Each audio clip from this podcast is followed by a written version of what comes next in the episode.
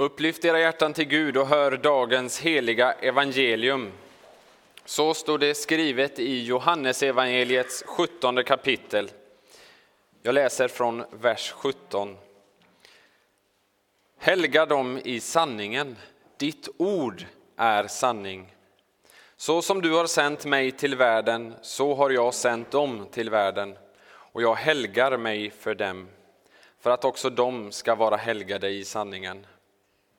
Men jag ber inte bara för dem, utan också för dem som kommer att tro på mig genom deras ord.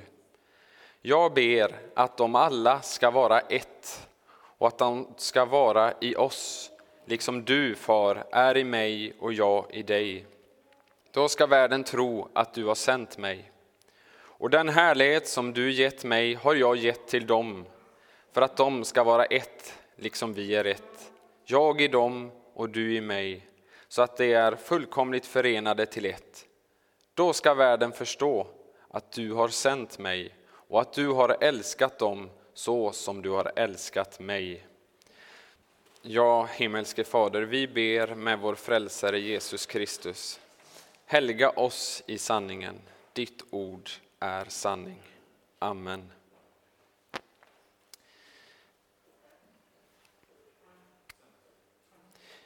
Och innan, vi, eh, innan predikan så ska vi sjunga en sång för söndagsskolan. 248 ska vi sjunga. Detta har jag sagt er för att ni ska ha frid i mig. I världen får ni lida, men var frimodiga. Jag har övervunnit världen. När Jesus hade sagt detta lyfte han blicken mot himlen och bad. Så avslutas det sextonde kapitlet i Johannesevangeliet och inleds det sjuttonde. Jesus har på flera sätt försökt att förbereda sina lärjungar på vad som ska komma. Han har förberett dem på att han ska lida och dö, men också att han ska uppstå och att han ska sända dem den heliga Ande. De kommer att behöva den heliga Ande sanningens ande för att komma ihåg allt vad Jesus har sagt och allt vad Jesus har gjort för dem och för att ge dem frimodighet när de svåra tiderna kommer. För de svåra tiderna, de kommer att komma. De kommer att skingras åt olika håll. Först då Jesus blir gripen och sedan än en gång då förföljelserna av de kristna i Jerusalem inleds. Efter att Jesus har förberett dem på allt detta så säger han detta har jag sagt er för att ni ska ha frid i mig. Sen vänder han sig till sin himmelske far och ber för sig själv, för sina apostlar och för alla troende, då och nu. Och denna bön som brukar kallas för Jesu översteprästerliga förbön, den utgör hela Johannesevangeliets 17 kapitel. Översteprästen i Israel hade en platta på sig över bröstet med tolv stycken ädelstenar, där varje ädelsten skulle symbolisera de tolv stammarna i Israels folk. Och den här plattan skulle översteprästen ha på sig när han gjorde tjänst inför Gud inne i templet. Och anledningen till att han hade på sig den här plattan det var för att det var hans uppgift att be och offra i folkets ställe som en representant för folket. Och nu kallas denna bön, Johannes 17 kapitel, för Jesu översteprästerliga förbön eftersom Jesus är den store översteprästen som trädde fram inför Gud i folkets ställe och ber för dem och för att han så som överstepräst offrar försoningsoffret.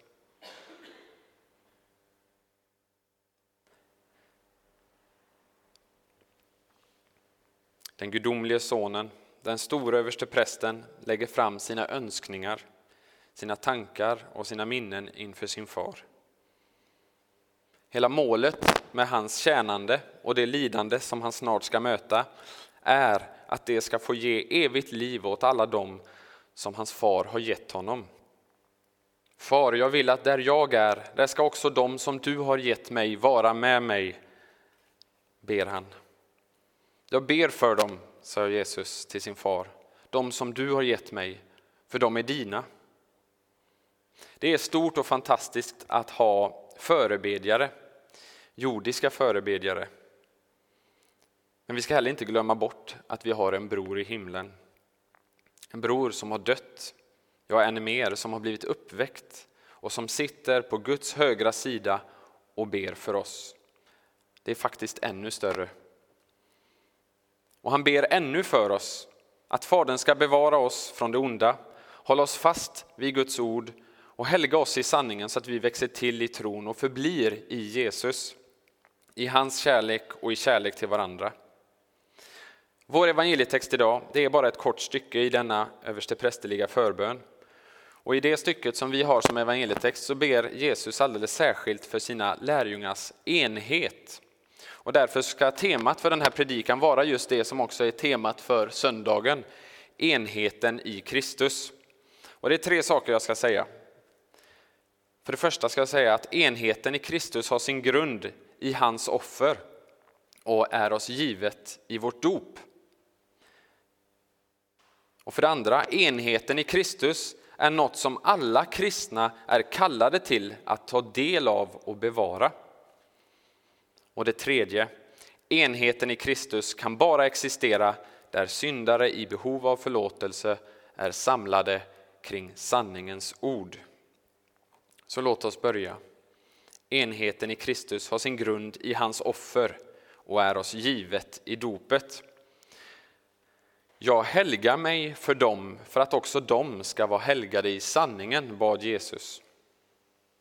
Att Jesus i sin bön till Fadern säger att han helgar sig för dem betyder något alldeles särskilt som jag tror att många av oss missar, kanske vid första anblick. Det här är faktiskt ett av de ställena där Bibel 2000 eh, har eh, eh, lyckats något bättre med översättningen. Bibel 2000 översätter det så för deras skull helgar jag mig som ett offer. Och det är precis det som Jesus menar. Fadern har sänt sin son till världen för att vara vår överste präst. En överstepräst som gick in i det allra heligaste en gång för alla. Inte med bockars eller kalvars blod, utan som det var i det gamla förbundet, utan med sitt eget blod och genom det vann en evig återlösning. Han helgade sig som ett offer och försonade världen med Gud. Och Det är det som är grunden här. Jag helgar mig för dem som ett offer. Men alldeles innan det så bad Jesus, helga dem i sanningen. Ditt ord är sanning. Allt vad Gud säger är sant. Hans ord är bergfast. Och hans ord och löfte om att själv återställa den relation som vi människor hade förstört genom vår synd, den gick i uppfyllelse just genom att Jesus helgade sig som ett offer för vår skull. Och sen uppstod segerrikt från de döda. Och det är detta ord, detta sanningens ord som ska predikas till jordens yttersta gräns. Det är det som är försoningens ord. I andra Korintierbrevet läser vi så här. Gud var i Kristus och försonade världen med sig själv. Han tillräknade inte människorna deras överträdelser och han har anförtrott oss försoningens ord. Detta är det sanningens ord, försoningens ord som helgar dem som lyssnar till det och tar det till sig.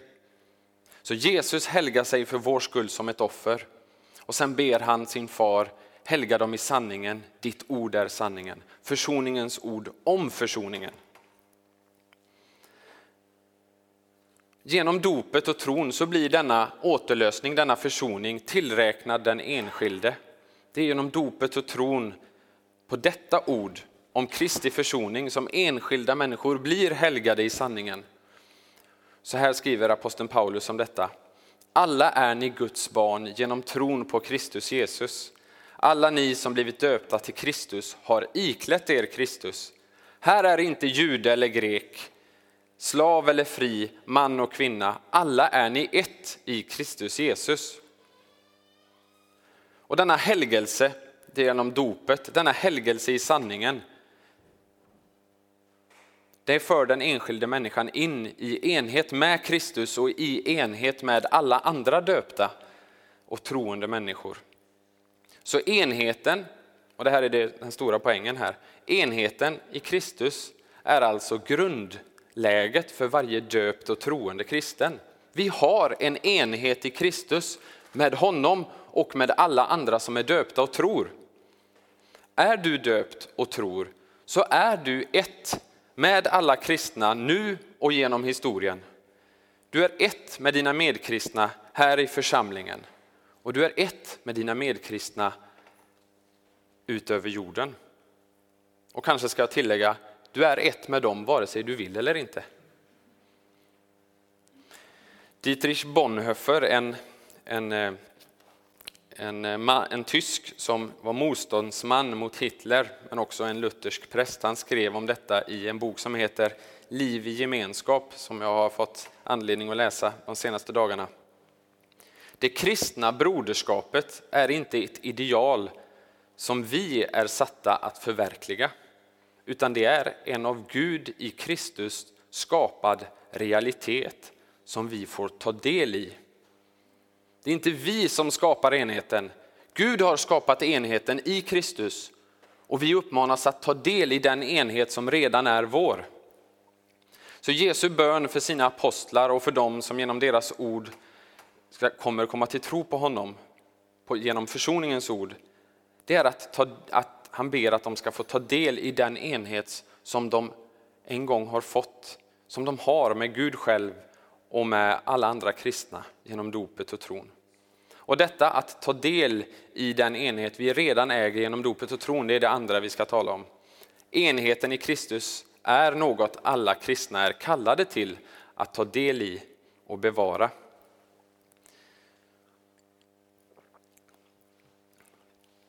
Jag ber att de alla ska vara ett och att de ska vara i oss liksom du far är i mig och jag i dig.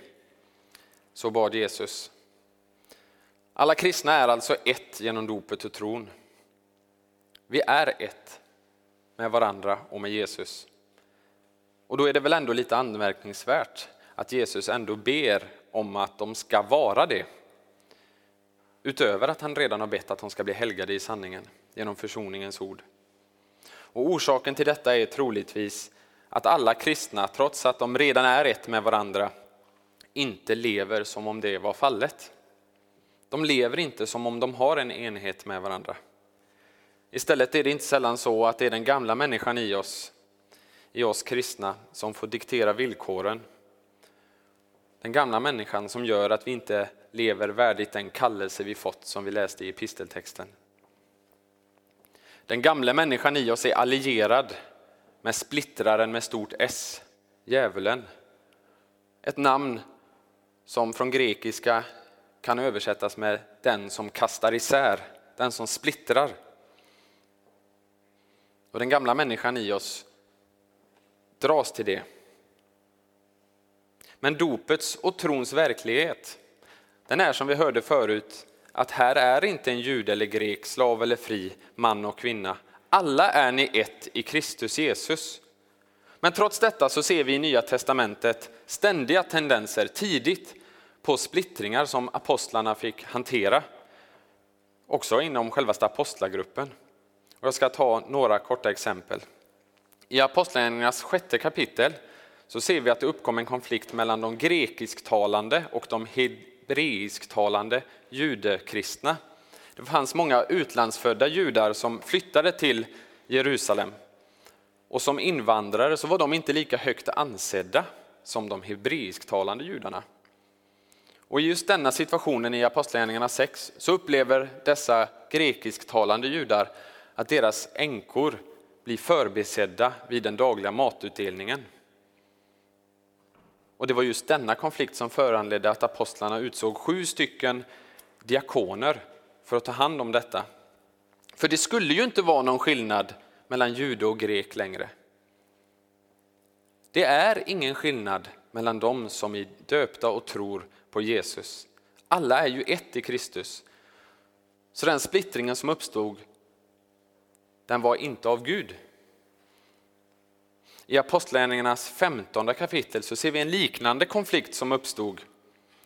Och då handlar det om huruvida hedningar, det vill säga sådana som, inte, sådana som var kristna men som inte hade judisk börd, judisk etnicitet, om de skulle anpassa sig till Mose lag och omskära sig. Det fanns några som menade att hedningar behövde omskära sig för att de överhuvudtaget skulle kunna bli frälsta. Och Det här väckte en så stor konflikt att apostlarna fick samlas till ett, ett gemensamt möte och där de fick slå fast att hedningarna inte behöver omskära sig. Petrus han uttryckte det så här. Han, Gud alltså, gjorde ingen skillnad mellan oss och dem när han väl renat deras hjärtan genom tron. Nej, vi tror att det är genom Herren Jesu nåd vi blir frälsta, vi på samma sätt som dem. Hedningarna behövde inte omskära sig, de hade fått ta emot allt av nåd, precis som judarna, genom dopet och tron och behöver inte uppfylla lagen om omskärelse för att bli frälsta. Men det var en splittring på grund av att man inte såg sin enhet som man egentligen ägde. Sista exemplet. I Jakobs brev så kan vi läsa om hur de kristna i församlingen gjorde skillnad på människor utifrån hur välbeställda de var, om de var rika eller om de var fattiga.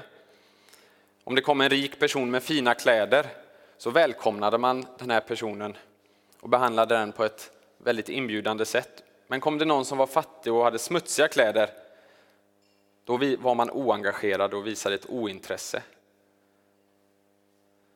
Jakob anklagar dem för att vara partiska i sin tro.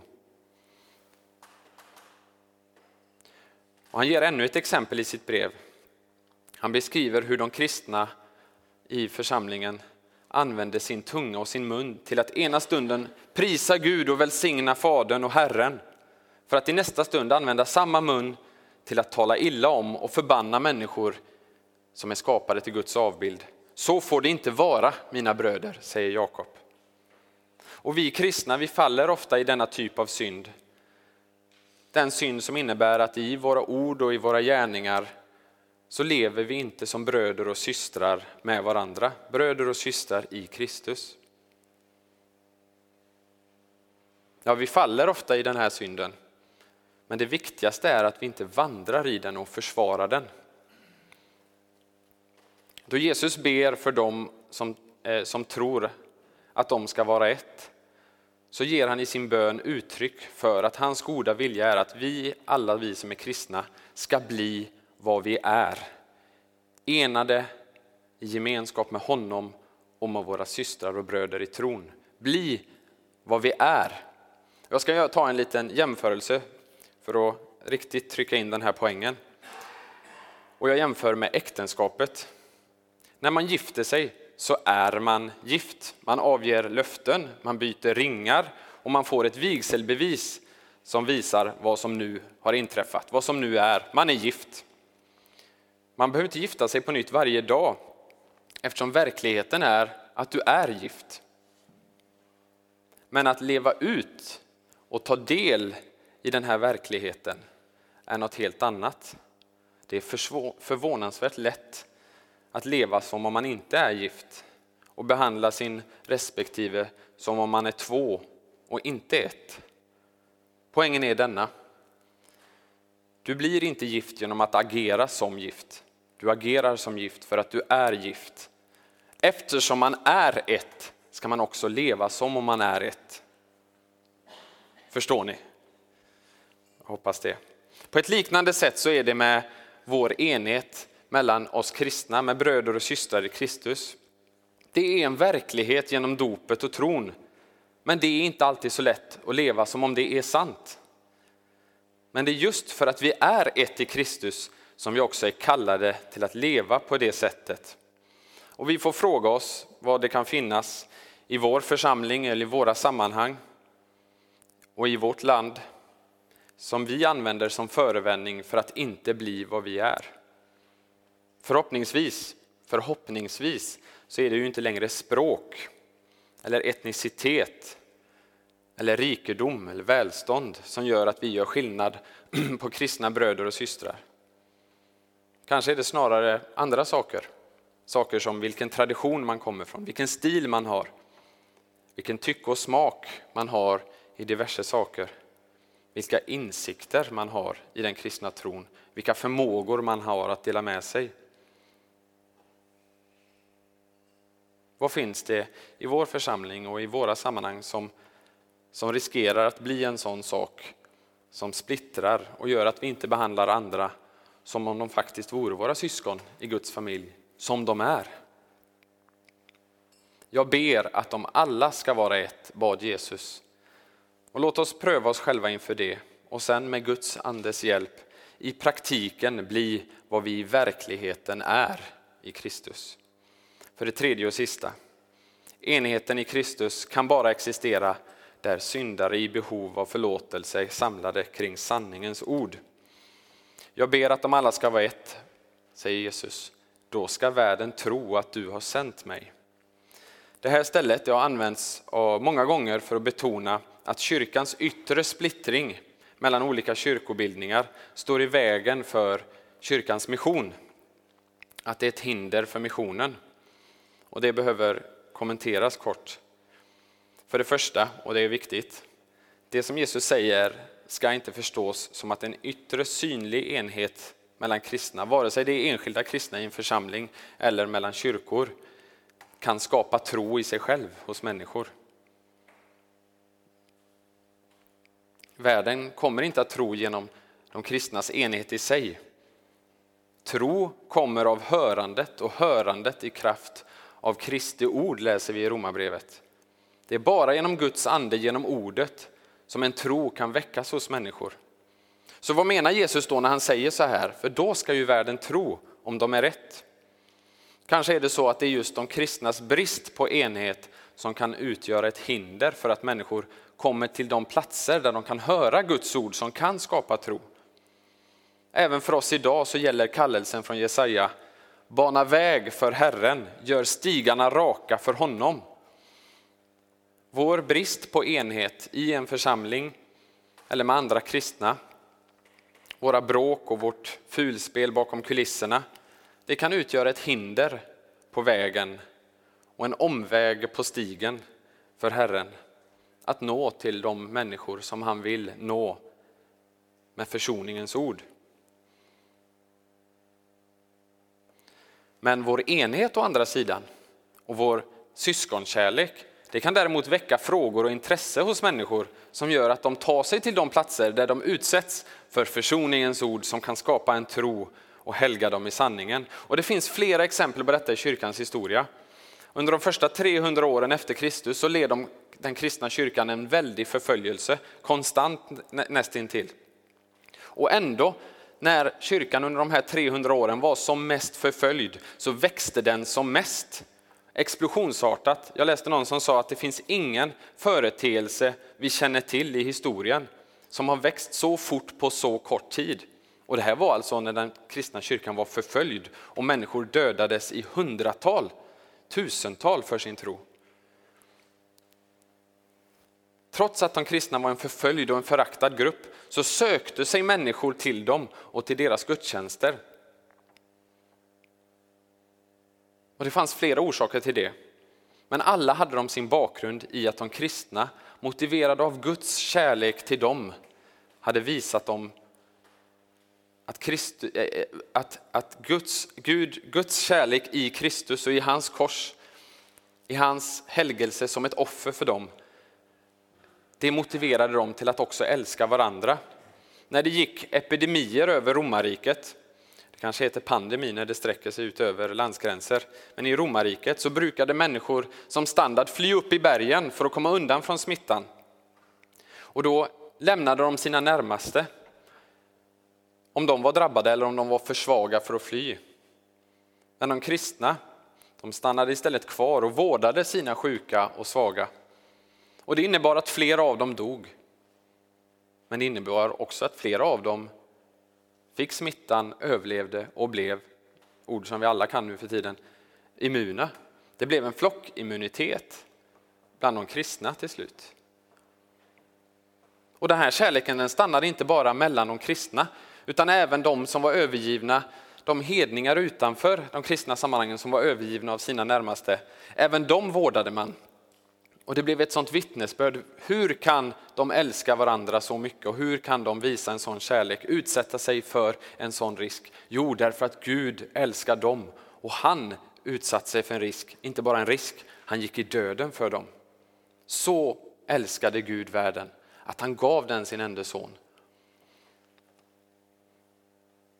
Och dessa som då blev omhändertagna, de kom då i kontakt med Guds ord och Guds ande som kunde skapa en tro i deras hjärtan. Och ett annat exempel, jag ber om ursäkt att det har blivit lite längre här nu. Ett annat exempel från samma tidsperiod, de här 300 första åren, det var att de kristna fick en annan syn än hedningarna, en högre syn på kvinnor. För den kristne visste att även kvinnorna är föremål för Guds kärlek och frälsning. Och därför så behandlade männen dem, de här kvinnorna annorlunda än vad deras hedniska grannar behandlade kvinnor. Och det visade sig bland annat i att man inte blev bortgift som var standard när man var 11-12 år. Utan man blev bortgift när man var tillräckligt gammal och själv ville det. Man blev inte bortgift mot sin vilja. Och det här medförde att färre flickor dog i barnsäng. Många hedniska kvinnor de såg denna kärlek och omsorg och sökte sig till de kristna sammanhangen just för det, för dess höga kvinnosyn. Och där kom de i kontakt med den Gud som har älskat dem att han sände sin son att dö för dem. Så högt älskade var de och det hade de inte hört någon annanstans. Det här är bara några få exempel, men alla har de det gemensamt. Att Guds kärlek till enskilda personer motiverade dem att också älska sina bröder och systrar i Guds familj. Ja, faktiskt utanför Guds familj. Kanske var de motiverade av Jesu egna ord i Johannes evangeliets 13 kapitel. Ett nytt bud, sa Jesus, ger jag er, att ni ska älska varandra. Så som jag har älskat er ska också ni älska varandra. Om ni har kärlek till varandra ska alla förstå att ni är mina lärjungar.